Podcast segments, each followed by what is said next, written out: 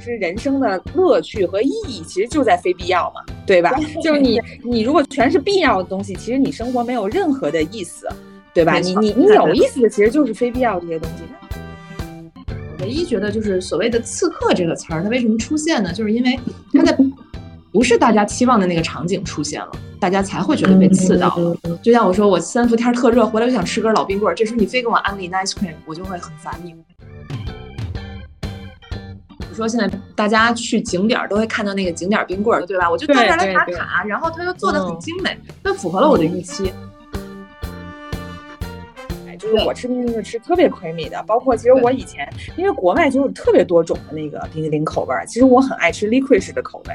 就是那个甘草的。回到我刚才说的人群和场景细分的这个问题，看一个人的时候，还是要看他开什么车，和他皮带是什么牌子的，和手表是什么。但是你你不觉得这过去这五年八年就越来越弱化了？那既然大家成这个更清晰的这个思路，就是消费者越来越意识到了我需要什么才是最重要的事，那我在不同的场景会需要不同的细分的产品。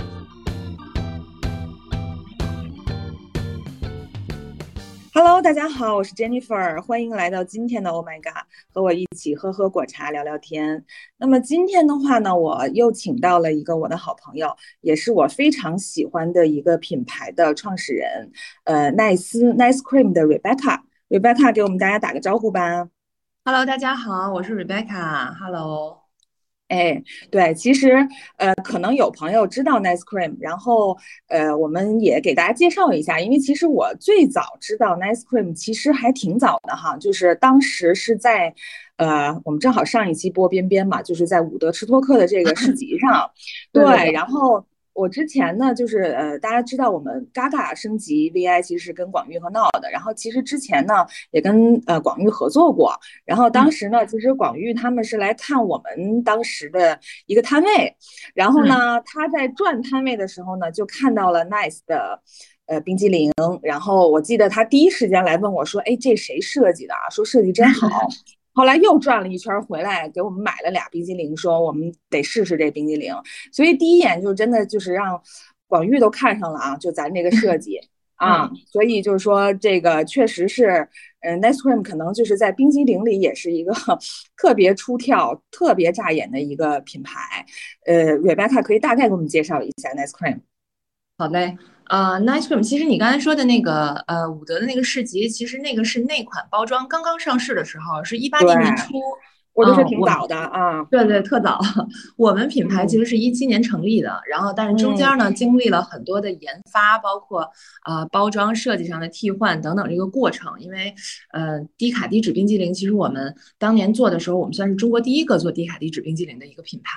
所以从比如说技术上啊，包括口感的研发什么的，就是那个周期挺长的。然后到现在大家看到的那个彩色小杯的 Nice Cream。呃，是在一八年年初的时候上市的。呃，那个呢，其实它主要的特点就是超级低卡、低脂、低糖，啊，无添加，啊，就是纯非常健康的一款冰激凌。就是它是，呃，普通冰激凌大概百分之三十左右的卡路里，就是希望大家能吃着没有负担，然后没有什么添加剂，一个比较健康的、健身的生活方式的这些人群都会啊需要的这么一款产品。啊，这是我们就是一直。可能从从一八年到今天，就大家可能有的人可能能看到过的一个小杯的这个冰激凌，小杯的呢，在线下我们现在就是呃北京、上海、广州、成都都会有仓，然后都会有一些线下合作的一些渠道，比如说我们有几十个五星酒店，然后有一些国际学校啊、进口超市或者一些消费的场所，比如说呃健身房也好，或者一些餐饮啊等等这些，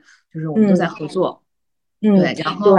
嗯，就是丰富，为了丰富产品线嘛。然后今年我们又新出了那种分享型的，就家庭装的大罐的这个冰激凌。所以就是，而且我们哦，对，从去年开始我们也在做一些呃大桶的挖球的，就专门供 to B 的那种冰激凌。所以我们就主打就是一个健康冰激凌品牌啊，低卡低脂啊，低糖啊等等这些，然后希望大家能吃得开心，但是又没有什么太多的负担这样的一个品牌。是的，是的，一会儿我们会详细的聊一下我们这个冰激凌，因为我也是前两天刚吃到了 Rebecca 说的这个大桶的，就是又好看又好吃哈，就一会儿会聊一下。然后呢，其实呢，我自己其实也特感兴趣，之前跟瑞贝卡也聊过，就是因为你以前其实是这种，因为我们在聊很多小品牌的这个创始人，其实会发现，尤其是品牌初期和创始人的这个背景和他本身的性格和基因啊，就是这个品牌呈现出来的这个质感是特别强关联的。嗯，那其实你之前的话呢，其实呃，我觉得是很 professional 的这种背景，然后其实，在公司做的职位也很高。就是你你是怎么当时想说出来创业，然后并且是说怎么选择了食品以及这么细分的一个冰淇淋的这个赛道呢？可以给我们讲讲你的背景和为什么做这件事儿？好嘞。呃，你刚才说的那个就是工作的背景呢，我再往前倒一点儿，就是从工作之前，我其实是十几岁就高中毕业以后就去瑞士读的酒店管理，然后呃，然后在瑞士读了几年酒店管理，然后有一些实习啊，生活了几年，然后回来的。呃，回来以后呢，我就呃就转行了，就基本上没有做跟酒店相关的事儿。然后嗯，我在比如说世界五百强的一些美国公司，或者包括荷兰的。工作了十多年，其实是做跟软件 IT 相关的工作，就转还挺大的。但是呢，就是确实是就像你说的，就是这些可能就是外企呢，它的工作特点就是它要要求这个协调性或者独立思考的能力呀，或者呃处理问题的能力等等，就是这些工作经验啊，或者一些呃处理问题的一些逻辑思维的搭建，我觉得还是非常非常有帮助的。但是回到说为什么会做冰激凌或者做食品行业，我觉得。可能倒回来说，就是在瑞士读酒店管理的时候，因为酒店其实呃离不开吃喝，而且他对吃喝会非常的苛刻和严格，所以那段时间的基因，我觉得这个这个烙印其实决定了最后为什么做这个事儿。嗯，然后就就 Nice Cream 的这这件事儿呢，其实是本身发起是我先生发起的，他呢就是他是在呃就是小的时候就移民到澳洲，然后在澳洲生活了很多年，然后。后来回来，所以我们其实就是平时生活中看一些国外的一些资讯啊什么的都会比较多。然后前几年就在一六一七年的时候，呃，两个契机，一个是就是说国外的这种低卡低低脂冰激凌其实已经非常的普及了，啊，然后国内的人的健身健康意识也已经非常的高涨了。然后但是那个时候呢，感觉好像零食这块没有太跟上，就大家传统的还是认为说。我健康，我就不吃，呃，我就素着或者那种感觉，所以我们就觉得这块可能是一块空空白。然后刚好那个时候呢，我也是怀孕生孩子，然后生完孩子以后就是，嗯，胖嘛，然后就想减肥，也是就是会去这个冰箱什么超市啊，会去看看完特馋，馋完还不敢买。然后呢，他就说，你看，确实是有这样的市场需求的，就大家是需要一款让你幸福，然后同时又不那么。罪恶的这样的产品，所以我们就试着从一六一七年一七年开始，就是做这个研发，然后包括到今天，你看这个呃生产，包括研发、设计，还有所有的这一系列，就是我们组建了一个小团队，一直在做，大概是这么个背景。嗯嗯，所以其实还是从你自身的，就是你当时作为一个用户的需求出发，然后你因为需求没有被满足，所以做了这个品牌。对，其实用户需求这个事儿，就是我自己也是常年减肥，但是也不瘦，然后，但我也健身，然后，但我也我也撸串儿的这么一个消费者。然后呢，就是我发现我不太能一直吃超级健康的东西，比如说沙拉呀，或者就味道过其实所有人都这样，对，对，就是你要 连着吃两顿三顿，就跟自己生气那种？对，其实我觉得就是你你说到这个点啊，因为那个。就是你刚才说你不是一个能一直坚持吃健康食品，其实我觉得所有人都是啊，就是包括其实我们在做餐的时候，我其实一直在说，就是我觉得餐包括我们说食物的健康啊，我觉得愉悦是很大的一个部分。对吧？就是说，如果说它是一个特别严格的健康，但是你吃它跟那个吃纸板似的，然后就像你说的，吃完我特生气，我觉得它也不是健康。其实我觉得愉悦食物这其实是一个我我觉得是一个嗯健康的挺大的一个分类的。它而且它有可持续性，然后它真的可以和你整体的你的心情啊，它能做一个平衡。你说是不是冰激凌？它就是在这么一个很典型的一个这样的领域。对，我觉得冰激凌这个词儿说出来，好像大家都喜欢，就谁能不爱吃冰激凌呢？只是你可能喜欢的口味不一样。但是你说冰激凌也好，甜品也好，你说一作为女生，你脑子里想第一个词儿是什么？还是觉得挺罪恶的，是不是？就大多数人会这么想，但是又很喜欢。所以呢，我们就发现，其实这个这个不是一个解决不了的事儿。那当然，你可能要寻找中间的一个。一个 balance，就像你说的，就是愉悦感很重要，你得让它好吃，让它满足，但同时你要减卡路里，所以这个就是我们在创立早期的时候。呃，非常头疼，或者包括你要选什么样的食材才能达到这个目的等等，这些是我们研研究的一个重点。就是我们很知道这件事儿，就是你再说你低卡低脂，再说你低糖，但它也不是药，它是个零食，所以它的唯一使命就是好吃。所以怎么能让它就是减脂的同时又好吃？这个课题其实我们研究了很长时间，呃，最后才一八年的时候才呈现了这款产品。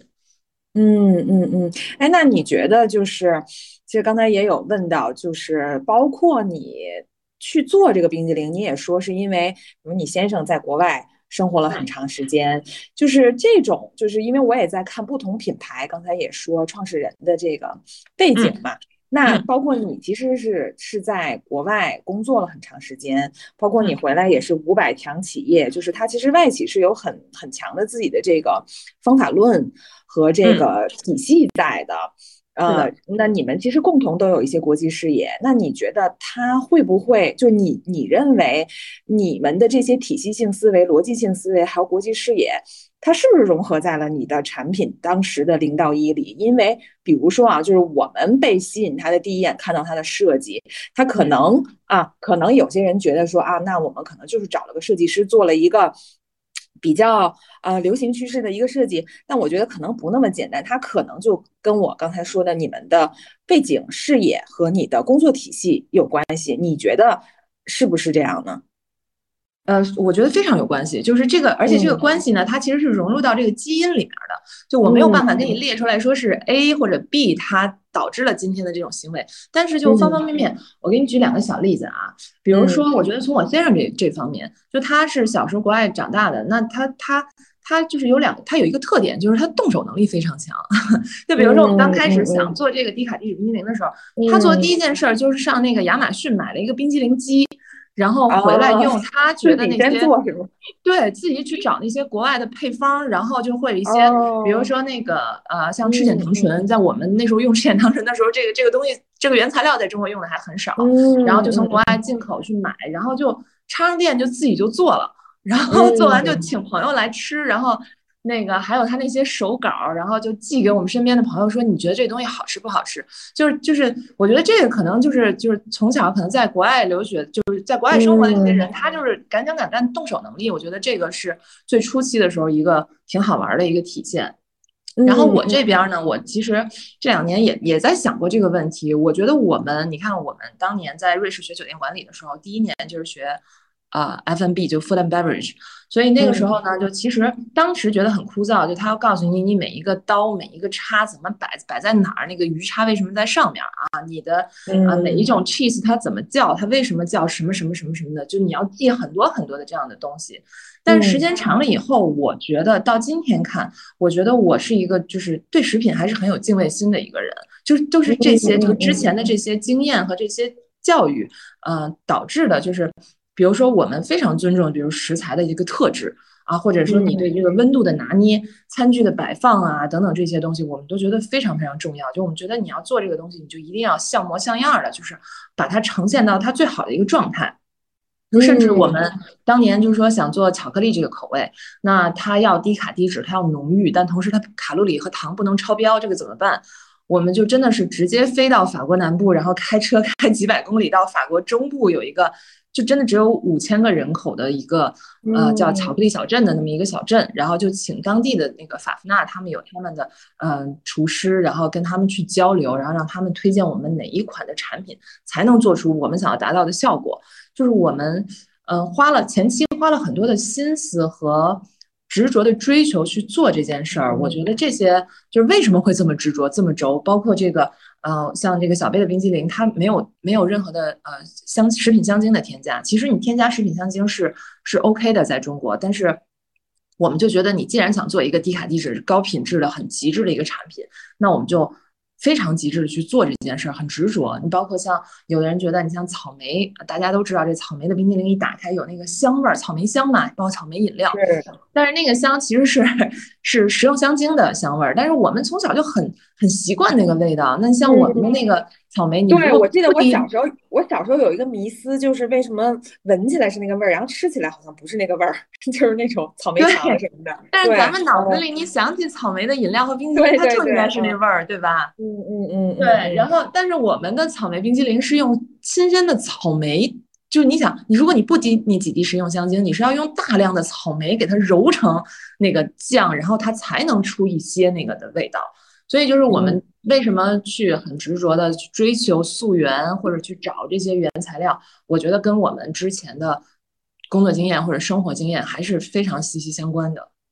嗯，这个很有意思，而且就是因为你说你这个，你这些故事我也是第一次听啊，就是可能你们想到了，真的会去自己去落实，就花很多时间在这上面，但是你们都没有去说前期是说我好好写一个 fancy 的 BP，然后找找投资人什么的。根本没往这方面想，对对对，我们到今天也没有找投资人，就是特别特别执着的，就是想先把这件事儿做好，想把这件事儿好好的呈现出来，然后把这个事儿立得更稳一点儿，就是脑子里都在想这件事儿。嗯，还是很有这个产品精神的，嗯。然后那刚才说到这个哈，就是还是回到我我刚才说就最。最早我认识 Nextcreme 就是设计这个这个东西哈，就是，呃，包括刚才在问你们两个的这个背景，比如说你们可能是会有自己在创立的时候有自己很坚持的几个点，比如说刚才其实你带出来了，就是产品的极致啊，这可能是你们很看重的点。那设计是不是你觉得你觉得是在你很 top 的几个标准里面呢？就是做一个初创的这个品牌，它的视觉，它的美学。是的，一定是的。我觉得就像你说，你可能第一次就是被颜值吸引了。然后我觉得这个新消费品品牌，你除了铺天盖地的广告以外，那比较返璞归真的能让大家能看到的产品，其实就是对包装设计的一个考验。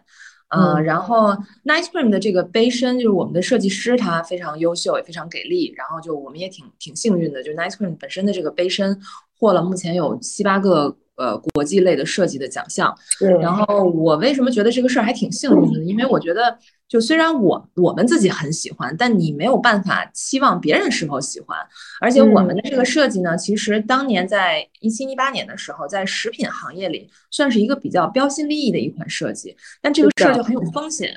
呃，就是喜欢的人可能会很喜欢，但别人会觉得你为什么草莓冰淇淋上面没有画个草莓呢？我怎么知道是草莓味道的？对吧？呃，你包括我们。我说一下我当时的感觉啊，就是我觉得设计师很好看，但是其实广玉给我们买之前我也看见了，嗯，然后我就没买，因为我当时的感觉是，我觉得是特好看，但我觉得好像不是实物，啊，就是我我倒没有说他，我倒没有说像你说那么具体啊，就是我期待上面必须画一草莓还是怎么着，但我的第一个反应就是说，哎，就是就这可能也是一种偏见啊，就是。包括一会儿我们可能会聊到新消费品牌这个这个设计的这个这个呃注重哈，就是你我会有一个感觉说，哎呦，他们是不是把精力都放在包装上了？就是他们是不是把精力都放设计上了，然后产品本人没好好弄？就我当时有一个就是闪过我脑子里的啊，我不是说这个品牌我觉得不好，我觉得非常好设计，包括你们的颜色，其实我觉得用的也特别好。但是我闪过去，就我作为一个消费者去买它的时候，我就会想说。其实之前我跟闹的也聊过，比如他说，他说设计可能是要用在这个如果日常的上的，其实他不需要艺术，就他他就在举例啊，就是说你如果一个牛奶你给我设计成那样，我可能就怀疑你这个牛奶，因为它本身它就应该是一个牛奶，它就是日常我们能联想这个东西。所以我当时有也有闪过这么一个，我说哎，它是食物吗？就是它这个层面怎么样？这个确实是我当时一个闪过的一个潜意识啊。嗯，没错没错，我特别理解，就是当年，尤其是一八年的时候，好多人会问说：“你这是酸奶吗？这是什么呀？对对吃的吗？”嗯，对对，就因为你没有写嘛，所以大家不知道。然后那个呃，包括我们好像是也比较创新的，会把那个卡路里啊、糖的添加量就直接写在杯身上，用大字块，对大字体。就是我们其实呃，一个是。就这，我们的设计师啊，他就希望用他的设计语言来体现这件事儿。既然它是一个创新的产品，它是一个健康的、标新立异的，那我就充分的用我的设计语言把它给体现出来。嗯，那我们也非常尊重这件事儿。第二呢，我们也觉得就是。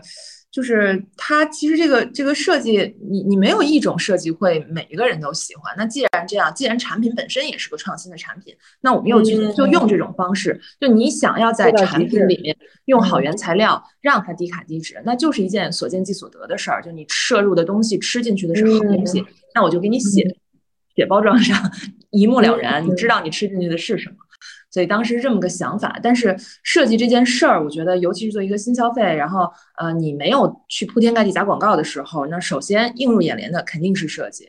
对，然后它是不需要去解释的一个载体，嗯，对对对对，然后当然就是也呃相反的有也会像你说的这个，就是你既然是个性强的这种设计，那就必然会也会不小心规避到一些恰巧不喜欢这个风格的消费者，这个是没有办法的，就是这个很难避免这种情况。然后我觉得就是，但是这个品牌它的呃包装设计，在这个整个品牌的成长过程中，它角色是会变化的。是，没错，这个特别对，因为嗯，是不是就是像消费品这个东西，尤其像我们这种预包装的消费品，其实你要想品牌呃活下去、壮大，越来越多的人知道，其实最重要的考核其实是复购。那是第一次，大家觉得好看，大家可能想去试试看。嗯，这颜色我没见过，我伸手拿一下。但是你你第二次还做做这件事儿，是取决于好不好吃。哎，就是就是品牌品牌这件事儿，我一直特别喜欢用那个谈恋爱这事儿来去做做比喻。其实就跟你对吧？咱第一次约会，咱不得打扮打扮，化个浓妆吗？对吧？但是咱你说咱已经开始约会三四次了，或甚至都结婚了，你肯定。对吧？你肯定你不可能天天搭浓妆，穿个晚礼服，人看着也很难受。所以我很同意你刚刚说那个点，就是它其实就是视觉这个东西。我我经常说，那那你说，那咱去看一个人，那你看一个女女孩，你不第一点，你不是看她的颜值吗？这是大家一个天性，对吧？对的。所以你第一眼还是要做这个，但是你后面肯定是她的性格、她的人格魅力、她的内容吸引了你。那那个时候。其实它是会持续改改变的，我我很同意这个，就它的视觉风格不是一成不变的，它在品牌的每一个阶段，它要完成每个阶段的使命，对吧？嗯，没错，特别同意。而且我举个例子啊，比如说现在大家去景点都会看到那个景点冰棍做的特别精美，雕刻的特别。哎，我现在好像做的越来越多了。以前我还特地去，我记得是景山的那个。那叫什么牡丹牡丹的节啊，然后我去我去景山买了一个牡丹，我记得那会儿好像只有几个大公园有，是是啊，北京的都有了，现在好像特多。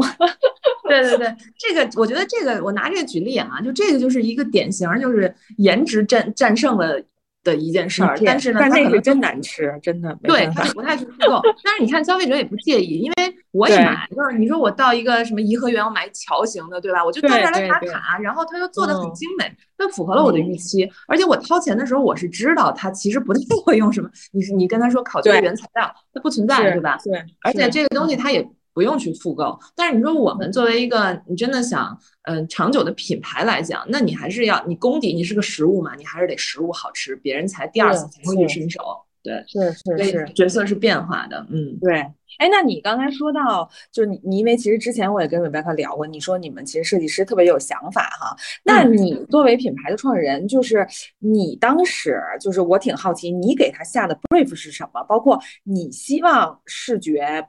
能帮你表达哪些东西，以及就是说你在品牌的成长过程中，你现在对你们的设计的要求和它未来的趋势，你是怎么去给要求的呢？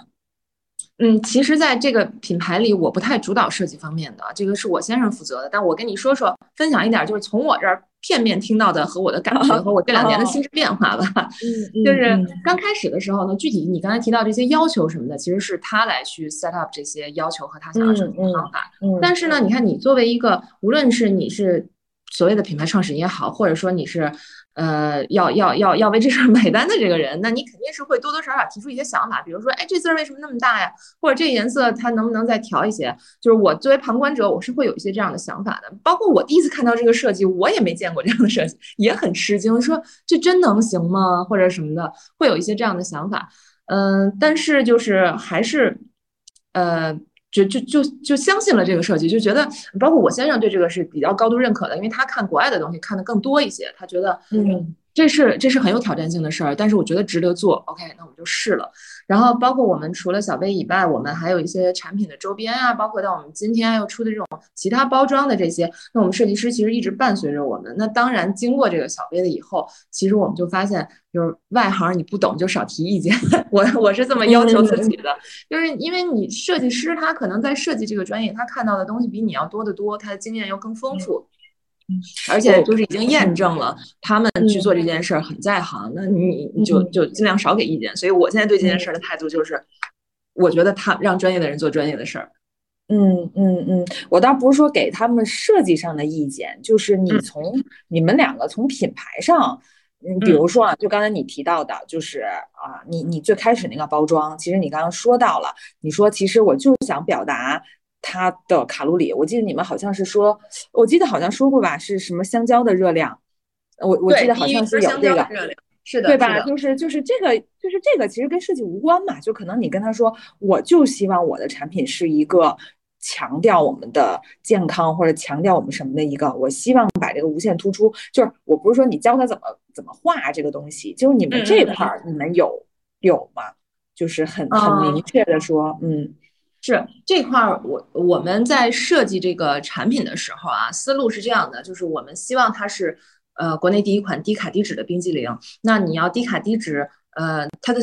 呃呃，你要想要它低卡低脂，然后同时好吃，那你其实没有什么太好的办法。一你要呃从配方上有一些那什么，第二呢，你一定要用最好的原材料。那 OK，你要用又用了好的原材料，然后呢，这个时候你又希望能包装设计又好看一点，那它必然是一款相对高品质的一款产品。那什么人会喜欢高品质的产品呢？可能对生活方式或者对自己的生活的要求比较高的这种人。那我们认为这样的人群呢，就是呃我们所谓的高知人群啊，就是或者他对自己的健康或者摄入比较注意的这些人。那既然你的 target 的人群是这样的人，那你不如就直接把这些元素和数据就写在上面，这样大家虽然不认识你这个品牌，但是他知道我这杯冰激凌就八十六卡，那我知道我可能跑步机跑五分钟，我这八十六卡就消耗了，我这杯吃的不罪恶，他就会去伸这个手，或者一些甚至对于卡路里的具体数没有那么敏敏敏感的那个人，那我就告诉你，他其实一杯是小于一根香蕉的热量。当然这个词儿现在这两年已经被用用的非常非常广泛。红苹果，嗯，香蕉，而香蕉好像什么，我就看到了好多。嗯，是是是，对，所以我们当时就是想，对，我们当时就是想说，从包装设计上简简明扼要，所见即所得。因为你既然会想要这样的产品，那你应该就是心里有点数的，或者有一些感知的这些人。那我就简明扼要的告诉你，这样，嗯，明白，这个明白了。呃，因为刚才也提到咱们现在新的那个大包装啊，因为我我前两天 Rebecca 也给我寄了，就是我首先觉得呢，我说实话啊，我作为用户呢，就是第一。第一种那种小杯的呢，我还好。我小杯的那个呢，我就是觉得平面设计好看啊，平面设计好看。但包装上呢，我觉得呃，就是冰激凌的一个预期哈，就是就是那个样子。然后，但是我收到这个大包装呢，我真的是拆开的时候我是有惊喜感的，因为我觉得你们真的就是你们的那个呃那个罐子我还留了。我还留下来了，对，然后就是因为它当时里面装的是咱们新出的那个薄荷巧克力的那个，那个颜色特别好看，我喜欢那个，那个颜色是那种 baby blue，对，然后放在那个 透明的呃透明的罐子里，然后是一个白的盖子，然后它的那个大小呢也是超出一般冰激凌的这个尺寸，我的第一个感觉就很像那个我们弄那种呃纯天然的那种面膜泥。因为因为你知道，就是女生很多时候她买化妆品，其实真的是因为包装好看，就是真的就是你看到那个，对吧？你看到那个整个感觉，你那个那个油的那个质地，你就很想拥有它。我觉得当时那个冰淇淋也给我那样的感觉，就是它很像化妆品，但它是那种很天然的那种质感啊。我就觉得那个是真的，我作为消费者来说，哎呀，我我是有超出我预期的东西的，就是。对，就是你你在现在的这个未来的这个点上，比如说这款，你们当时是我这种想法吗？就我当时想说，哎呦，他们是不是用用那个化妆品的跨界思维在做这事儿？没，呃，化妆品这个确实没往那儿想，但是确实这个产品上市了以后，好多人说，就说你这太像一大罐面膜了。然后好多人可能也加上正好薄荷巧克力的那个薄荷的淡绿色，是一个。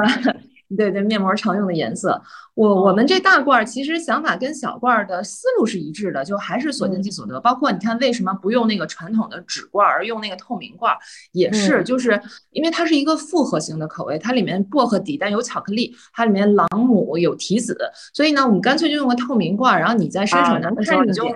对你一眼就能看见你买的是什么东西，但同时在产品标签上还是我们之前的风格，就是它每一球有多少卡呀，或者什么的。呃，但是我觉得，我不知道是不是我过度解读啊，就是比如你之前那种不透明的纸上的，大家的眼睛聚焦就看到你那个字儿了，因为你字儿是黑的嘛，就是它很明显的。但是现在呢，就是你说这个，我就觉得是因为你透明的，我的感觉就完全不一样了。就是我们的聚焦就会在那个产品本身，因为你这次的那个，你说你说。你依然用的那个大字写卡路里，我说实话，我都没我都没看见，因为它突出的是里面的产品，然后你的那个字是白色，其实它在透明上也不明显。但是我觉得它更是一个完整的整体了，所以我觉得这挺有意思。就是我我乱总结啊，就真的是就在初期的时候，你可能强调的是产品的功能，就是你你你你你你可能把那个产品包住用纸，然后但是上面它的功能很明显，一个香蕉，这其实是它是一个用户的一个 benefit，就我能得到什么好处。然后但是下一个阶段的时候，用户可能认识你了，习惯你了，经常吃你了，那个时候可能注重的是一种感受，一种体验。就我这乱总结的啊，我觉得有你说的这个点，然后其中还有一点，我想加一点，就是我们还看了，因为 Nice Cream 小杯的从一八年到现在有四年的时间了，我们也观察了一下我们的这些消费者的一个动线，呃，比如说我们像这个产品啊，它在一些呃高端超市里，它其实复购很多，那我们就觉得，那你比如说你这大罐的，你摆在像超市这样的场景。你干脆就让人很放心，你透明的，就是里面是什么，嗯，就是人家不用太解读，就就像你说，你一眼就看到产品了，那这样他拿起来就会更方便。所以我们从这个这些年的消费者给我们的反馈，包括我们的这个什么线上的这些店铺啊，这些留言，包括小红书，包括我们在线下的一些渠道给我们的反馈，我们发现我们的这些人群他喜欢这样，呃，就是 简简单的告诉他，很快的让他知道。就是减减少他去分辨这件事儿的时间，所以我们也有这个方面的考虑。嗯嗯嗯嗯嗯。哎，那说到这儿，其实我还挺好奇你们那个口味的，就是你俩谁负责产品啊？产品研发、口味这些？呃，后台的事儿都是他负责的比较多，但是薄荷巧克力这个口味是我真是死忠粉儿，我喜欢了好多好多年，就是全世界的到哪儿打卡都要吃薄荷巧克力的那种。对，就是就是就是要说这个口味的事儿啊，因为之前呢，还是说品牌阶段的这个问题，就是在第一阶段，其实我觉得口味都是比较基本款的。啊，我我记得啊，好像是草莓啊，什么香草啊，巧克力巧克力啊，对对对，这些比较基本款的。然后我就会觉得呢，虽然也很好吃，但其实一会儿我们要聊一下这个健康食物啊。就我我这人对健康食物一直是，我就是没有找到那个点，就是就是这种就是这种罪恶感的食物健康化，我我之前是一直没有找到这个点。那更何况它是一个基本款的时候，我可能就是说你给我吃，我会觉得哎挺好的，但我不会去主动去买。嗯，然后后来呢？我觉得又有一个阶段呢，就是开始出一些，呃，我觉得比较猎奇的口味，比如西兰花。咱们其实我们跟呃 Nice Cream 去年做了一个西兰花和桃子的一个联名，就西兰花口味的这个冰激凌。这个其实它是从话题上和主题上很猎奇啊，但是其实我觉得吃起来啊，因为那个。西兰花它它其实不是说味道那么浓，其实很像我们很多的茶也是的。就其实你放了一款，比如我们放了无花果，但其实无花果在饮品里它的味道不是那么的浓烈的，其实跟那个冰淇淋差不多，呃，跟那个跟这个西兰花这个意思差不多。就吃起来呢，会觉得说，哎，它的那个味道没有那么浓。但是到了这个阶段啊，就是我觉得有点。天人合一那个劲儿了，就是就是你知道吧？就是那个呃，首先从我拿到的氛围，我觉得是有感受到的那种那种天然那种清凉，对吧？冰激凌它毕竟是一个夏天吃的，它那个颜色就让人很想吃。我们经常说那些化妆品或者说面膜，经常啊，就他们就写那评论就说，就就那个香味儿我都想吃了，对吧？就是它是那种感觉，就是你本来拿到就想吃，然后那味道呢真的好吃，我都不敢说，我其实基本上是嗯。就是一次一次多就吃完了，对，就是那么一大桶啊，对。然后就是说，所以就是说，一个是刚才我说口味上这个阶段性啊，就是你们是，就我感觉到你们是不是也在摸索啊？我们嗯，我这这两款产品对我们来说是两个产品线。呃，小杯的呢，就是就像你说，我们现在目前就主打四款，就草莓、巧克力、芒果、抹茶，都是就是大家日常吃的这些。那这些呢，因为 我们现在供的这些场景，比如说像酒店啊，五星酒店，它为什么要用你这个？它除了觉得好看以外，它其实更主要的就是说你是一个高品质的，然后你里面没有添加，而且你同时有一些健康的元素。那我是愿意带给我的消费者这样的一些新奇的东西的。所以这个就。这是这些基础口味，所以我们还一直保留。然后西兰花这个事儿呢，是因为我们也在一直观察我们的用户，因为我们作为品牌，我们希望能跟用户有一个很好的一个交互啊。我们发现我们很多的用户他是很喜欢这些好玩的，想跟你要互动一下的这样的感觉。包括有好多人跟我们提了一些想法，我们就是觉得我们的消费者都是很活泼、很活跃的，很喜欢这样的互动的，所以我们就说，那我们就做一个极致健康口味的冰激凌。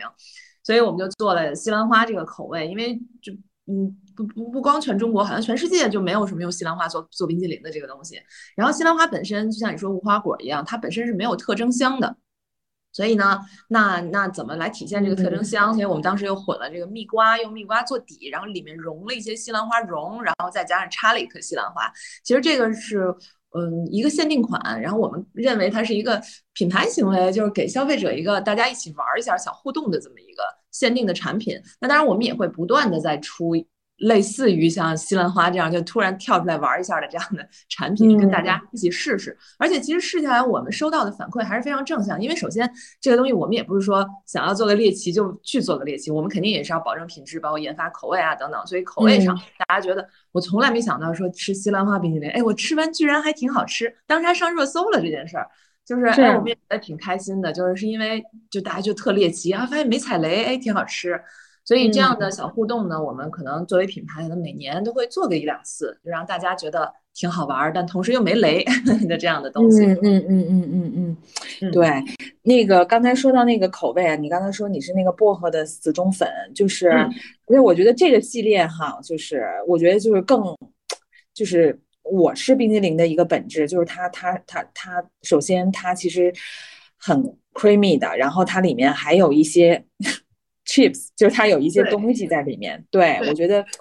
呃，就是因为我我比如说我如果去吃冰激凌，我就不吃我自己啊，我只是说我自己，我我一定不吃水果味水果口味的，对对对，就是因为它 对它太就是有点嗯有点淡，对，就是我吃冰淇淋就吃特别 creamy 的，包括其实我以前因为国外就有特别多种的那个冰淇淋口味，其实我很爱吃 licorice 的口味，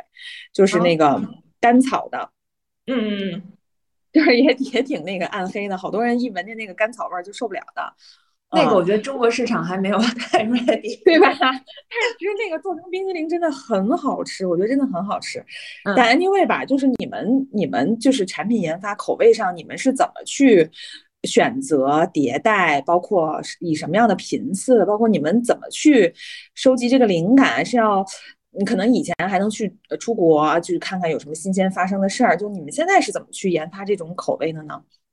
嗯，我觉得一个是吃货的本质，你像比如说这个薄荷巧克力，其实说实话就是我们一直想要做，我个人一直想要做一款薄荷巧克力，嗯，因为就是真的好吃的薄荷巧克力真的是很好吃，嗯，然后。呃，就是国国外也非常流行，但国内其实到最后剩的，就是能有做薄荷巧克力的品牌，其实非常非常的少。然后呢，我们呃，一是这么热爱一个这样的产品，发现国内其实也有很多人很喜欢薄荷巧克力，但他买不到，很着急。那我们作为一个冰激凌品牌，我们为什么不试一下呢？所以本着这个来做。那当当然就是也有一些我们品牌的一些改良和想法，比如说像你说。呃，它里面有一些巧克力的 chips，你觉得吃吃起来很有咀嚼感，很爽。嗯，对对对，我就一直去挖那个，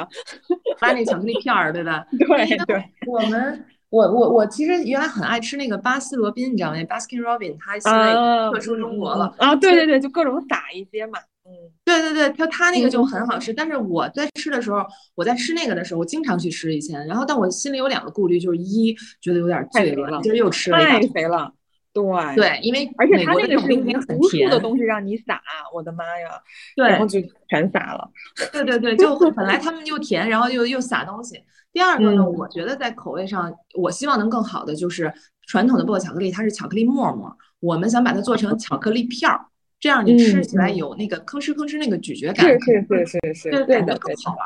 对，所以像这个是这个，然后另外呢就是。呃，薄荷嘛，它肯定是偏夏天、偏凉的那么一个口味。那我们在同时出两款的时候，我们又想找一个偏稍微暖一点的口味，所以跟薄荷巧克力一起出的是朗姆提子，而且朗姆提子也是一个就是好多人特别喜欢的一个有朗姆提子的死忠粉这么一个小群体 的的这样的一个产品。classic，嗯，对。然后另外呢，我们呃大概在这个月吧，反正最近还是会出两款另外两个口味的家庭装。这个我现在不能告诉你，但是我保一定会喜欢。就它也是复合型的口味，就是属于那种有点国外，但是你吃起来又觉得怎么那么爽的那种。就又又又有点异域，又很熟悉这种口味。对的，对的。就你看薄荷巧克力刚刚开始我们研发是觉得会不会有点风险，因为这个口味就就相对比较老外。但是我们现在从销量上和从用户的口碑上来看，就是好多人是没吃过，包括我们自己团队的有小朋友，就是之前是没吃过的，但吃完觉得怎么还有这样的美味，就大家都很开心，没有人说我们当时还还担心说有的人是不是觉得薄荷是牙膏味儿或者什么的，后来你用添加的材料没有哎，嗯，对你用你用优质的材料什么的，是完全不会有这样的问题的。呃，所以我们也觉得这个事儿很很开心，很好玩儿，所以我们也在研发更多 好玩的这些口味。对我，我个人真的还是呼吁一下，未来能出一个 licorice 口味的。这这这能看留言投票什么的吗？对，哎，你们会做用户这种，或者是做什么 some somehow 的那种 survey 的一些口味调研的这些东西吗？还是你就相信你自己的这个判断？我们会做调研，从第一版本我跟你说嘛，就是我先让自己买个机器来，然后就是买了好多那种小罐儿和小的泡沫箱。你知道这个事儿有多复杂？因为冰淇淋你要想寄给别人，你得买泡沫箱、保温袋和干冰，然后干冰又不能常温储存，因为它会挥发，所以 就是就宁可花这么多心思，也要给身边恨不得一百个朋友要寄 sample，然后让大家说这个冰激凌它是非常低卡低脂的，就是我自己做的。你觉得这个东西？你会买吗？你觉得应该多少钱？就这些东西都都都都做市场调研，所以我们每一步其实都是不光是基于自己的想法和经验，都会做一些呃调研。嗯，有意思。嗯，那那咱们再说到这个刚才说这个口味这个事儿哈，那就说说刚才我想 Q 的这个点啊，就是说，就是这种我们我们印象中，你看咱刚才说口味就多嗨，就我觉得我一下嗨了，就是因为。又就是想到了那个味道，就是这种食物天生让你会觉得想起它来很幸福或者很想吃。那就是咱们一般说啊，就这种带给你幸福感的这种食物呢，大多数不是很健康。就比如说这个，因为我以前呢，其实我是比较就是让自己不要吃冰激凌的，因为包括身体的一些一些毛病哈，就是它你看它又甜，它又凉。对吧？对于对于女生来说，就感觉全占了。然后那还有一些其他的那个，咱们就是就是这个传统意义上的，就是咱们说这个炸的东西啊，或者是什么烧烤的东西啊，或者是甜的东西啊，呃，它其实都是我们说的不太健康的一些品类啊。就是说，对这个不太健康这个品类变成健康的，嗯，你觉得它是不是一个伪命题？我觉得本身就是这个零食健康化这个事儿啊，它不是伪命题，它也不是智商税。因为你如果看国外的数据，可能早在十呃过去的五到十年，像联合利华呀、卡夫啊这些国际品牌早就在做这件事儿。为什么呢？就是说，嗯，这是一个加减法的一个问题。你想，你同样吃这个东西，你用更健康的食材和原材料啊，你用纯天然对你没有伤害的代糖去代替本身的白砂糖。或者你用一些呃什么这样的东西，那你同样是一个吃这个东西的一个 quota，但你摄入进去的是更优质的材料，更少的添加，那你是不是对你来说是更有益？所以这是一个非常简单的加减法的问题，就大家都能算得出来的。所以我觉得健康零食本身这件事儿啊，它肯定不是智商税，或者不是个伪命题。但你说这是不是就是嗯？你说嗯。但是我们自己总结下来，我觉得会有两种情况会让大家陷入到说它是不是个智商税的一个误区。那第一个就是你刚才说的这个，就是它是不是好吃这个事儿很重要。就是它健康版本的零食，它也是零食。那这个东西它它比如说它代替品也好，或者通过别的方式也好，或者这两年比较流行的各种，比如说什么薯片也可以代替，或者什么牛奶或者什么都可以代替。那代替本身这个事儿，我觉得是是个好事儿。但是它代替了以后，它是否满足了消费者的这个口腹欲？就是我吃这个东西，我是为了爽，当然我希望能健康的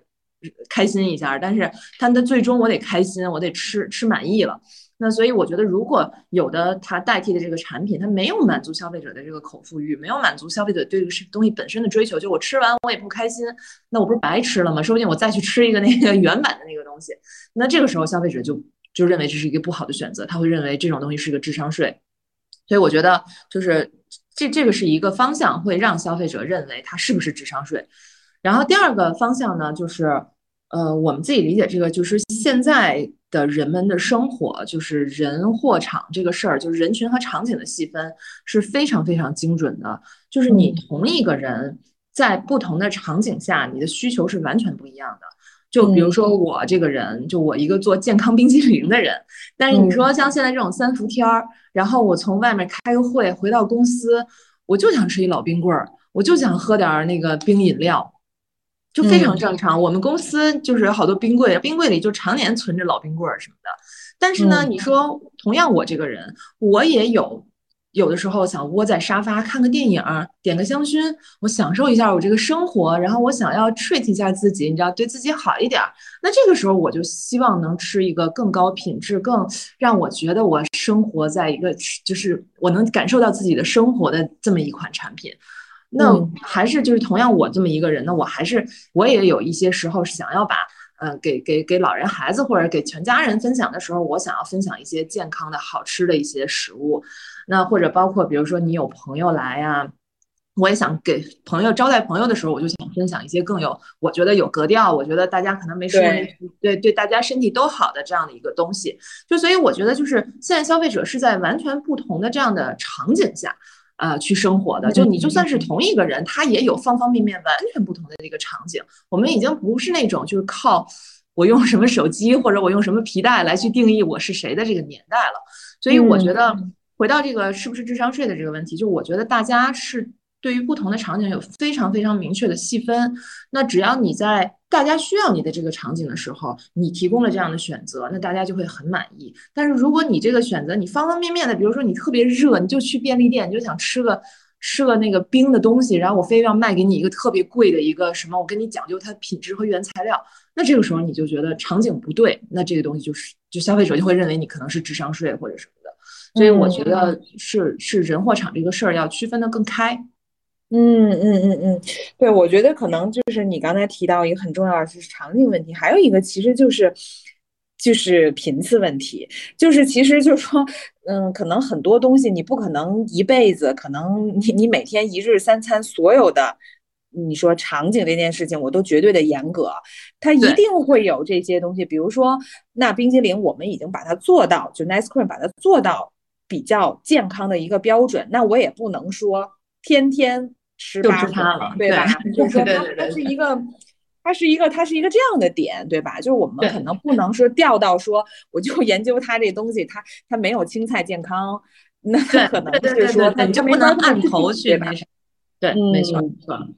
嗯，包括我觉得可能也有一些，我觉得还是有一些品类上的区别，因为比如说冰激凌这件事儿。就我们刚才在说的，它就是在某些时候带给你快乐感的，就是它不是一个必需品，但是它就像我们之前说，对吧？就什么非必要不要什么什么什么的。然后我当时还发了一个朋友圈说，其实人生的乐趣和意义其实就在非必要嘛，对吧？就是你你如果全是必要的东西，其实你生活没有任何的意思。对吧？你你你有意思的其实就是非必要这些东西。那其实我觉得就是冰激凌这个东西，它我说实话，它就是一个非必要的东西，但它其实是一个给你很多幸福感，别人不能代替一个品类。所以我觉得你们在做的是在给你提供这个愉悦感的里面，给你最高的一个品质和健康的标准，对吧？就是说我不能去跟那个健康餐去比去。对吧？就是这么这么个意思。对，所以我觉得品类还是不一样，因为冰淇淋品类它本身就是这样。比如说，我之前在思考一些问题，就是像比如说像像植物肉，嗯，像这种品类，我就会觉得说。就我自己啊，就是我我没有任何去去去那个去说这个这个 不好的意思，对，就正好跟你跟你聊这事儿嘛，毕竟都在这个这个这个这个领域，健康的这个食物的领域，就我自己就会，我当时我也跟我们有做植物肉很好的朋友，我我们也在聊，就是说他的场景是什么，你知道吗？就我一直可能没有找到。它的场景。比如冰激凌，我很清楚我的场景，我知道我不是说我是为了健康去吃冰激凌。我说实话啊，就是说我我选择健康，它也是在这个品类里，我吃的时候我相对健康，但是我是为了追求那个喜悦的。但是植物肉，比如它它的这种品类和它这个场景，我会觉得说，那我到底在什么场景吃它？就是比如说我周围素食的朋友，他是根本不愿意看到跟肉相关的形态出现的。就我不需要让它变成一个假的肉的样子出现在我面前，我因为我不想看到这个东西，我就是想吃豆腐和和和青菜，我不想看到那相关的。可是如果我是一个吃肉的人，那我可能真的就是你刚才说的食物很重要，是一个频次的问题。我可能吃一次，我觉得哎挺好，它这概念什么都挺好，但是我下次再吃，我可能不会选它。就这种，我其实也一直在思考它的这种健康食物的场景到底是啥。对这个事儿，你刚才说到就是类似于像植物肉这个事儿啊，就是这这也是我们在研发这款产品的时候，呃，有争议的一个点，就是你希望它健康，但是呢，这个事儿不能轴，就不能绝对。就像我们现在有的消费者说，哎，你这个你说你低糖、低卡、低脂，你怎么里面还有？还有那个白砂糖呢？你的配料表里面就是像我们的冰激凌，它里面是有糖的，但是它糖的添加量很少。你比如说同同样大一杯冰激凌，可能正常要放二十克糖，那我可能放了一到三克糖，就是很少。那我为什么还要放这个糖呢？有的人就会来杠说你你这个对吧？那为什么要放这个糖呢？就是因为我不是给糖尿病人专设计的一款产品，我只是在你满足了口腹欲的时候，我相对更优化的一个选择。所以就是我没有执着到，就是说我干脆哎白砂糖不好我就不放了，那对吧？口腹欲还是最重要的。我觉得大家吃这个东西就是要吃出它的美好和幸福感来。所以在我们品牌也遇到过这种事情，就是你多放点少放点，卡路里是不是高点或者低点？但是就是仅。就就像你说的，就是它本身不是一个特别高频或者刚需的东西。那你既然吃它就是为了开心，那我觉得还是要还原开心的基础上，相对健康一些。我们是这么这么去考虑这个事儿的。就其实谁，你说男女老少或者年纪大一点小点的，是大家都会想要，呃，就更更更更健康一点，更好一点。但是谁吃零食的时候，大前提不是为了开心呢，对吧？嗯嗯嗯，所以我觉得其实你你选这个赛道其实也挺也挺好的，就是在这么多的这个健康品类里哈，我觉得它其实是一个怎么说呢？我觉得它是可以和和很多场景去做关联的。它看似好像是说我们说就是很细分的一个一个点，但我觉得它可以让人产生的想象力很多。嗯，就我又 Q 回刚才那个，就是比如说我说植物肉这种，就我会觉得它可能能想象的场景比较少，就是可能我只能去聊功能啊，就是啊它的这个营养啊，可能只能聊这些东西。但其实我们说新消费品，它其实很多时候就是一种消费氛围，一种消费心情，就是这样的一个一个东西。对，我觉得可能植物肉比我们又更严格了一个台阶儿，或者几个台阶儿，就是它是一个非常极致，嗯，相对我认为啊，可能相对更加极致、更加追求的这样的人才能适用的一款产品。然后我们是想门槛更高了啊，对，门槛更高了。我们的想法就相对简单一点，就是想把那本身特罪恶的给你相对变得健康一些。嗯，你少摄入点就少摄入点，少摄入点卡路里，少摄入点糖，不就对你能好一些吗？但是大宗旨是。我得让你满足，嗯，是的，是的，哎，那你觉得未来的这个，因为你们一一直在看嘛，就这些，包括数据，你刚刚也说在你看这个顾客的这些反馈什么的，你觉得未来整个健康食物这个行业，它的在中国的趋势怎么样？或者你觉得哪些品类，呃，或者哪些需求，你觉得是挺看好的？我觉得健康食品在中国，它肯定是成。我们认为它应该是呈越来越好的一个状态，就是就是为什么呢？就还是回到我刚才说的人群和场景细分的这个问题。就是你你有没有觉得，就是哪怕在五年前、八年前，大家还是看看一个人的时候，还是要看他开什么车和他皮带是什么牌子的，手表是什么 皮带？对，你很执着于皮带，去去去去判断一个人。但是你你不觉得这过去这五年八年就越来越弱化了这个事儿了？就你同样一个人，对吧？你有时候开车出去，你有点事儿，你打个专车出去，或者今天我就骑共享单车也出去，就这个事儿是发生在咱们身边每一个人身上的。这个是一个特别好的一个事儿，就是我不用外界怎么定义我去定义我自己，我更舒服的知道我在什么场景下需要什么样的交通工具，需要穿什么样的衣服，或者需要吃什么样的东西来塑造我这个人。嗯，那既然大家成这个更清晰的这个思路，就是消费者越来越意识到了我需要什么才是最重要的事，而不是别人怎么看待我，那我就会去想我需要什么。那我在不同的场景会需要不同的细分的产品，所以我觉得，嗯，而且你看啊，健健康这个话题啊，就是。嗯，我们之前看过一些数据，你比如说在中国这个发展史，可能几十年前是温饱问题，那温饱了以后呢，大家温饱问题解决了以后，大家觉得我能吃饱喝足了，那我就要狂吃饱，狂那个什么，显得我们家资源多，又又又经历了这么一个年代。那现在呢，就变成了一个减法的时候，就是我吃的少而精，我吃的细呃。比较细分，这样才突出我是一个更加健康和有生活品质的一个人。没错，所以我觉得现在是到这个阶段了。那这个阶段，那既然大家已经理解了，就是你不用再拼多，而拼你自己是富裕或者生活过得好，你拼的是质，而而不是量。那这个时候，那质本身是什么？就大家会更嗯有有耐心，或者更愿意去研究它。那那既然。广大的消费者都愿意去研究它了，那大方向上肯定是个好事儿。而且我我觉得后面还会嗯产生出更多的更加细分品类的这样的相关产品。对，我觉得这说的特别对，就是你你说就是它已经不是一个外在的让别人去看的一个东西了，它往外就其实就是我们说生活方式这四个字儿嘛，对吧？我们天天说生活方式这四个字儿，那你说生活方式里其实最重要一个东西就是食物。对吧？它它真的是高频次。你生活里是啥？柴米油盐，对吗？咱一说生活柴米油盐，四个全是吃的，就就是它它它就是食物，这就是一个大的点。因为你刚刚说那个场景，我真的是就是也是我潜意识没有没有特别强烈的，就是我我今天晚上我我我会邀邀请朋友来家里，然后我当时就想说，哇，这饭后甜点，我当时就想说。应该用你们冰激凌，但我你看，我刚刚问你，我说在哪儿下单，我说这能不能马上送？对，就会觉得说这个招待朋友确实是一个很好的一个点，而大家一定会，你也会有一些，就是大家会说，哎，冰激凌能长这样，就是它它是一个有意思的东西，对吧？它不是说啊，我们就坐这儿吃个东西，你 就是啥的。大家。大家已经不缺吃的了，就是谁谁都不缺吃一口吃的。但这个时候就就对我我们想象的也是你这个场景，就是我自己也是会这样。就比如说朋友来家里吃饭，那你肯定要拿出你漂亮的餐具，对吧？对。然后你煎完牛排，你要旁边放个装饰啊。然后你你插上一束符合你心情的花儿，然后你拿出一个就是你你很想分享给大家。你一个是就是你想把好的东西分享给大家。第二呢，其实。括号也彰显了这个人的生活品味。说你们看，哎，我吃的是这样的产品的冰激凌啊，它可能好玩或者好看，或者说对你说分享分享这个字儿特别重要，就是他其实你是想给分享给大家，就是你你今天看这些东西，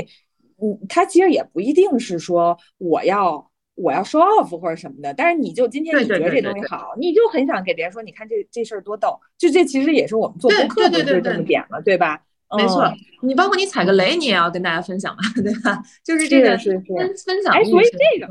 这个是有意思，就是因为前两天我还在说嘛，就食物的本质，因为我看了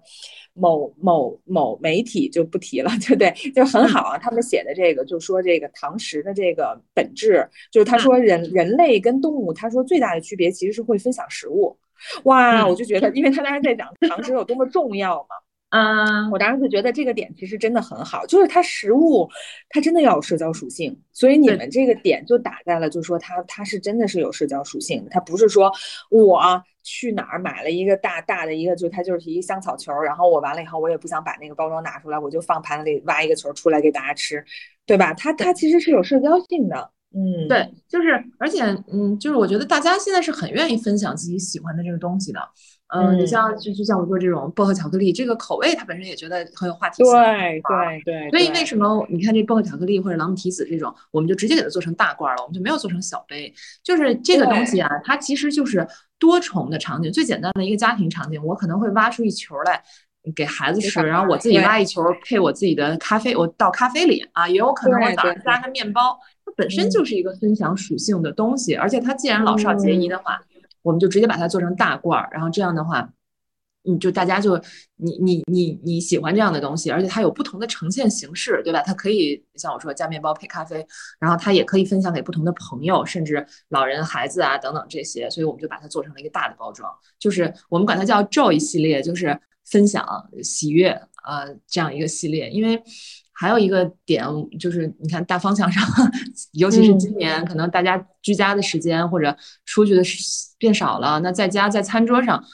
好多人都在说什么在家也要好好吃饭或者什么的，你在家你也要有分分享的一个需求，所以我们就做了这种家庭装。嗯嗯嗯，太好了。对，哎，就刚才说到趋势嘛，你其实这个趋势咱刚刚说了一个本质上的趋势，就是说大家对这个生活品质的细分需求，还有这个社交分享需求，我觉得这是一个很洞察的点啊，就其实也是启发了我这一个点。那你说从产品本身的这个。呃，趋势上，不管它是品类还是这个口味啊，因为我前两天还在看一个点，就是也是跟朋友在聊，就是说，其实现在因为很多这些食物的趋势和口味啊，包括对健康的这个嗯追求，其实很多是中产中产层级在在带，就是或者是他们很追求这个点。然后我们之前就在说说中产追求，现在越来越追求食物里的酸味儿。就是说，是什么意思呢？就是说，我呃，他们呢已经不喜欢那种很直接的味道，比如说很直接味道，像甜，对吧？像辣，这都是能绝对能直接刺激你觉得很，比如你这这这麻辣，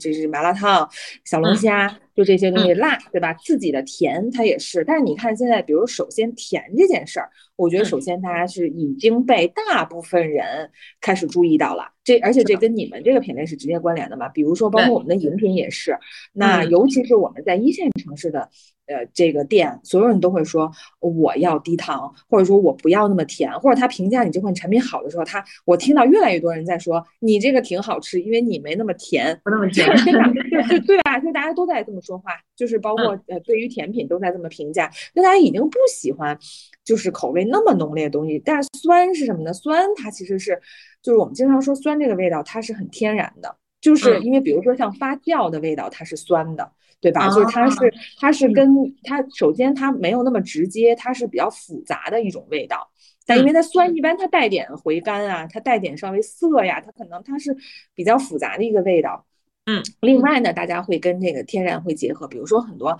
我们正在流行的食物，像最早的像手冲咖啡，其实它它跟商业咖啡最大的一个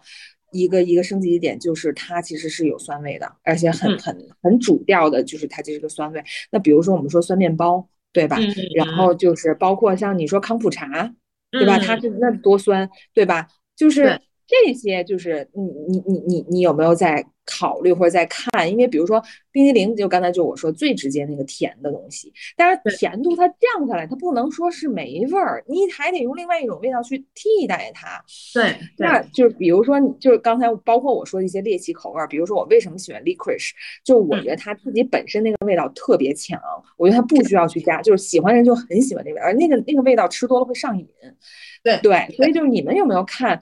不管是什么，就咱说冰激凌本人的口味上。它的一个趋势，或者是说品类上，因为刚才我举例子，不管是咖啡还是面包还是康普茶，你看它都是不同品类，但是你看它们共同点就是：第一，它是酸味儿；第二，它是发酵，自然的发酵。嗯，其实你说，呃，为什么像像功夫茶也好，或者像这个所谓的你说呃发酵的这个味道，就是大家为什么现在喜欢中产？为什么喜欢这样的味道？就因为他觉得纯天然。他觉得还原了，他觉得无添加，对不对？对对对，我觉得大家喜欢呀，你就觉得好多添加，对对。然后就我我觉得这个是一个意识转型的一个阶段，就是这是特别好的事儿。就大家我觉得追求这个，追求的就是一个纯天然。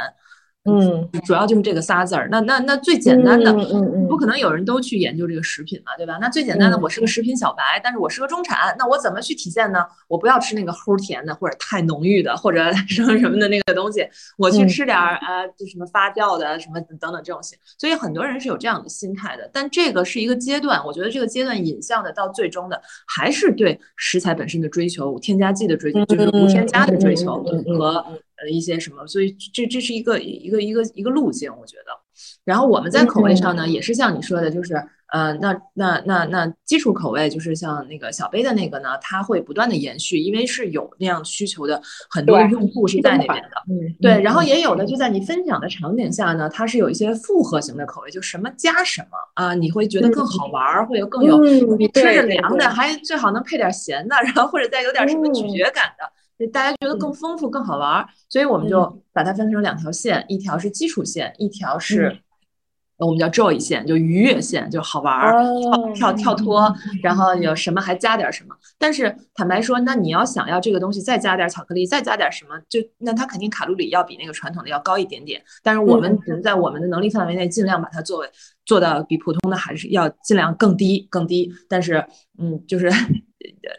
有有舍有得嘛，对吧？所以我们就做了一条 joy 线，就是更愉悦。啊，然后卡路里比我们传统的稍微要高一点点，但是比普通冰淇淋还是要低，这么一个想法。嗯，包括我们还有一条线，就是我刚才说的，就是我们纯 to B 的，这个可能 C 端的消费者基本上见到的很少，但是我们现在合作了很多的呃高端餐饮啊、酒店也好，就举个例子，就我们做了一款椰子的冰激凌，纯 to B 的，然后这个椰子冰激凌它可以达到。就是用百分之将近百分之七十的真椰子去做一个椰子冰激凌，这个其实是非常非常难的一件事儿。就你可以看到那个配料表前面几项都是什么椰青、椰子水、椰子什么什么，就等于它是一个就是椰子浓度极高的一个椰子。然后因为椰子这个东西本身是个健康椰子本人啊，椰子本人做的椰子冰激凌，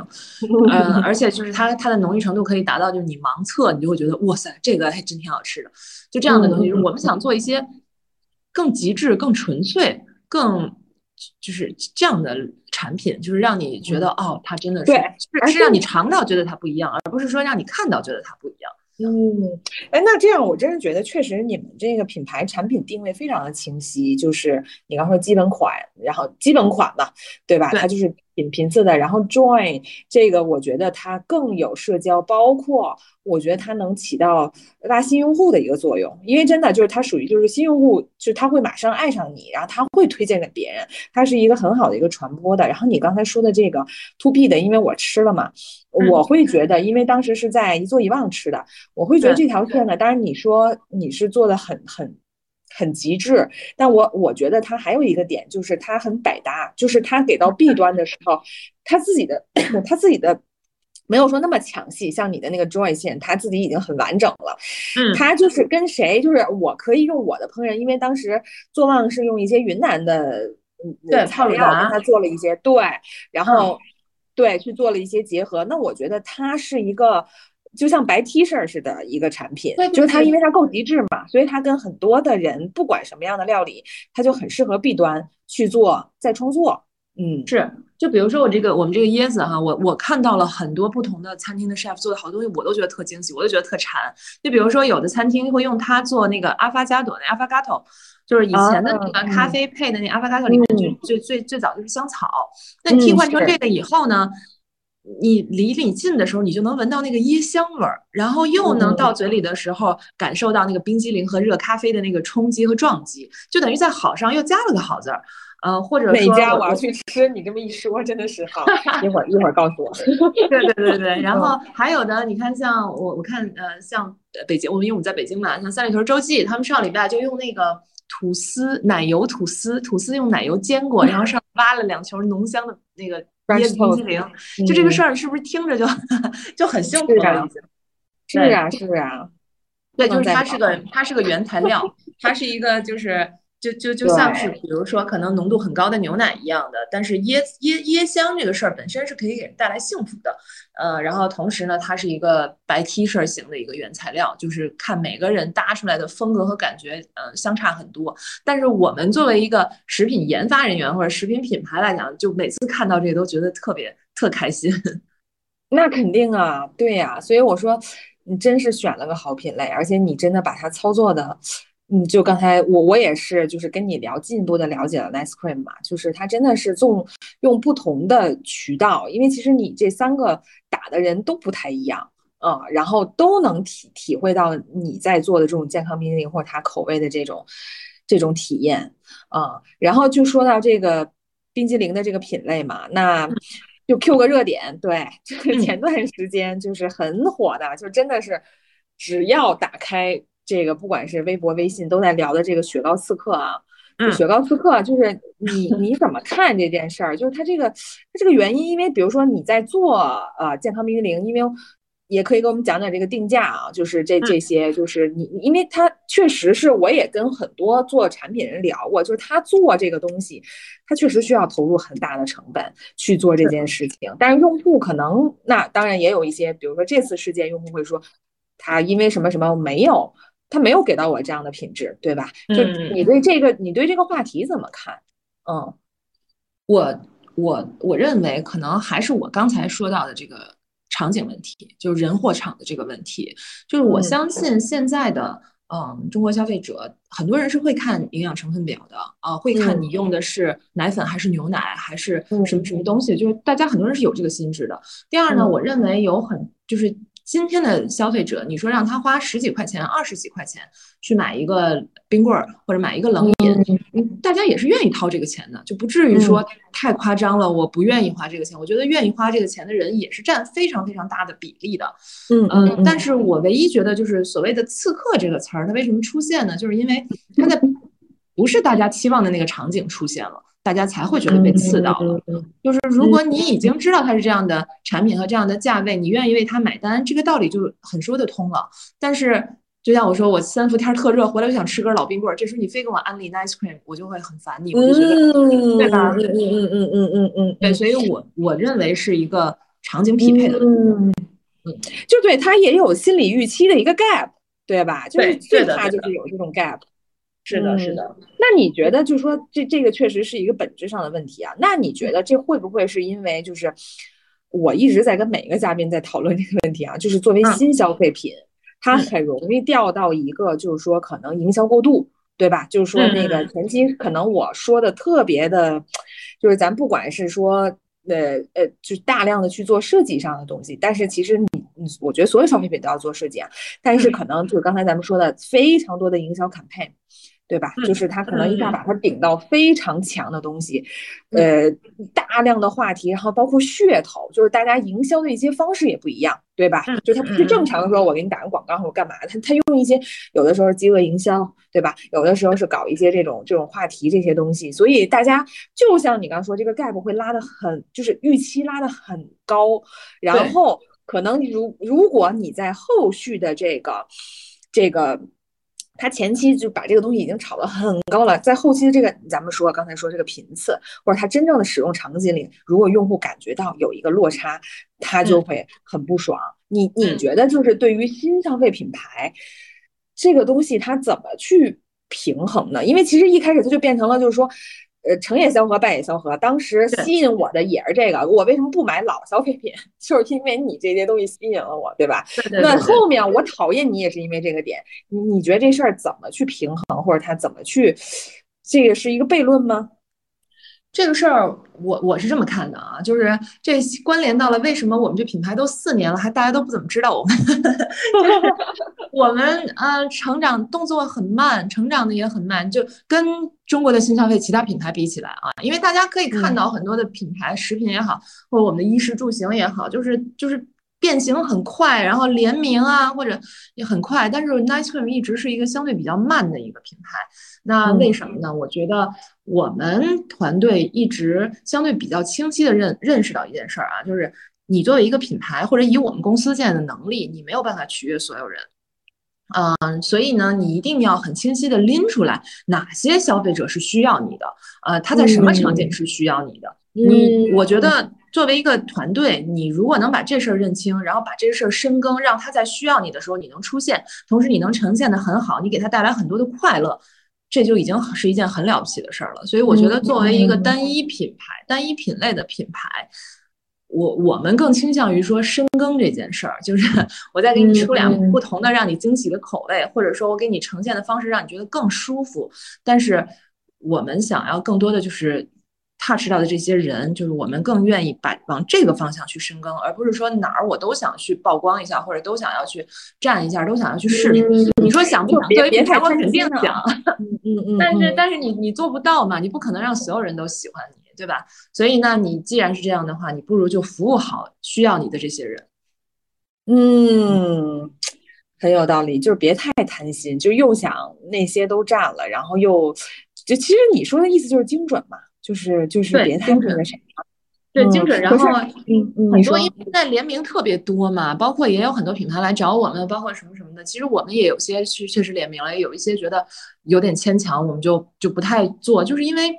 嗯，你还是以人群为细分，就是大家都在广泛联名的时候，很多时候这个气氛就嗨起来了，你知道吗？就是觉得这个吃的跟穿的或者什么，包括洗涤用品，咱们联名吧，做个什么什么，这样消费者觉得好玩啊，吸引眼球啊，大家都有这样的想法，这很难免。我们有时候也会想，还是得控制住哈，克制，还是得克制住，因为你你到了不对的领域以后，你就发现，哎呀，就容易失控。对你，你的语言别人不接受。对吧？因为我们你呈现的产品也好，你设计也好，都是靠你所谓的语言。你的语言，你到了那个那个宇宙和国家，就大家不接受，所以就不要贪心，就是对，就在自己的小圈里先先对。当然还是要做联名，还是要做一些呃所谓的 marketing 的一些互动，但是要我我认为是要找更精准的这些人群。嗯嗯，那这就说到，其实就是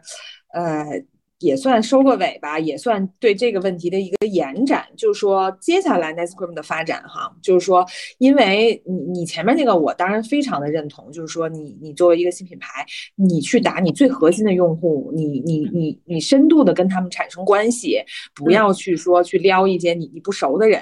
对吧？就就 这个这个意思。那你下一个阶段你是怎么计划？因为比如说啊，它这又面临两个事儿，一个是说你把这群熟人已经弄得非常熟了，你是不是要扩张？扩张的话，你怎么怎么去想这件事情？就是当你是一个，包括其实我们也面临这个问题。比如说，我们曾经我们也是一个很精品的一个品牌，但是我们现在其实规模起来，那大家自然而然就觉得说连锁和个性这件事情怎么去 balance，对吧？就这些东西。那其实我在强调就是说，我们首先我们是有大。的内容输出的，就在大层面是代表一种生活方式。你不可能说，因为苹果我一年销售多少多少个多少钱，然后它就变得没有个性了，对吧？它是在一个大层面去输出这些东西。同时，我开的多，证明说我的品质要给你一个最高的一个标准，对吧？因为你单面可能它不太好控制，就是说你上面是有大生活方式的，下面其实它是有品质的保证的。这个是我想。想讲的点，那对于咱们零售，因为咱们还不太一样嘛，我们是实体。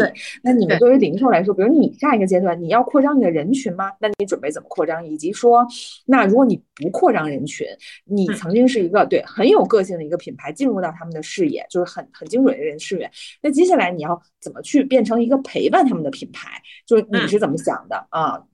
对我们确实就像你说的，从这两个方向，一个是是否去扩张，扩张到谁；第二呢，就是呃，就是你怎么去更好的陪伴你这些消费者。其实我们现在这几年看下来，我们真的是累积了一些老粉儿，就是我们也觉得很很 surprise，因为有的时候我们有淘宝店嘛，你拉这个数据就发现，有的人他默默无闻的就常年的复购，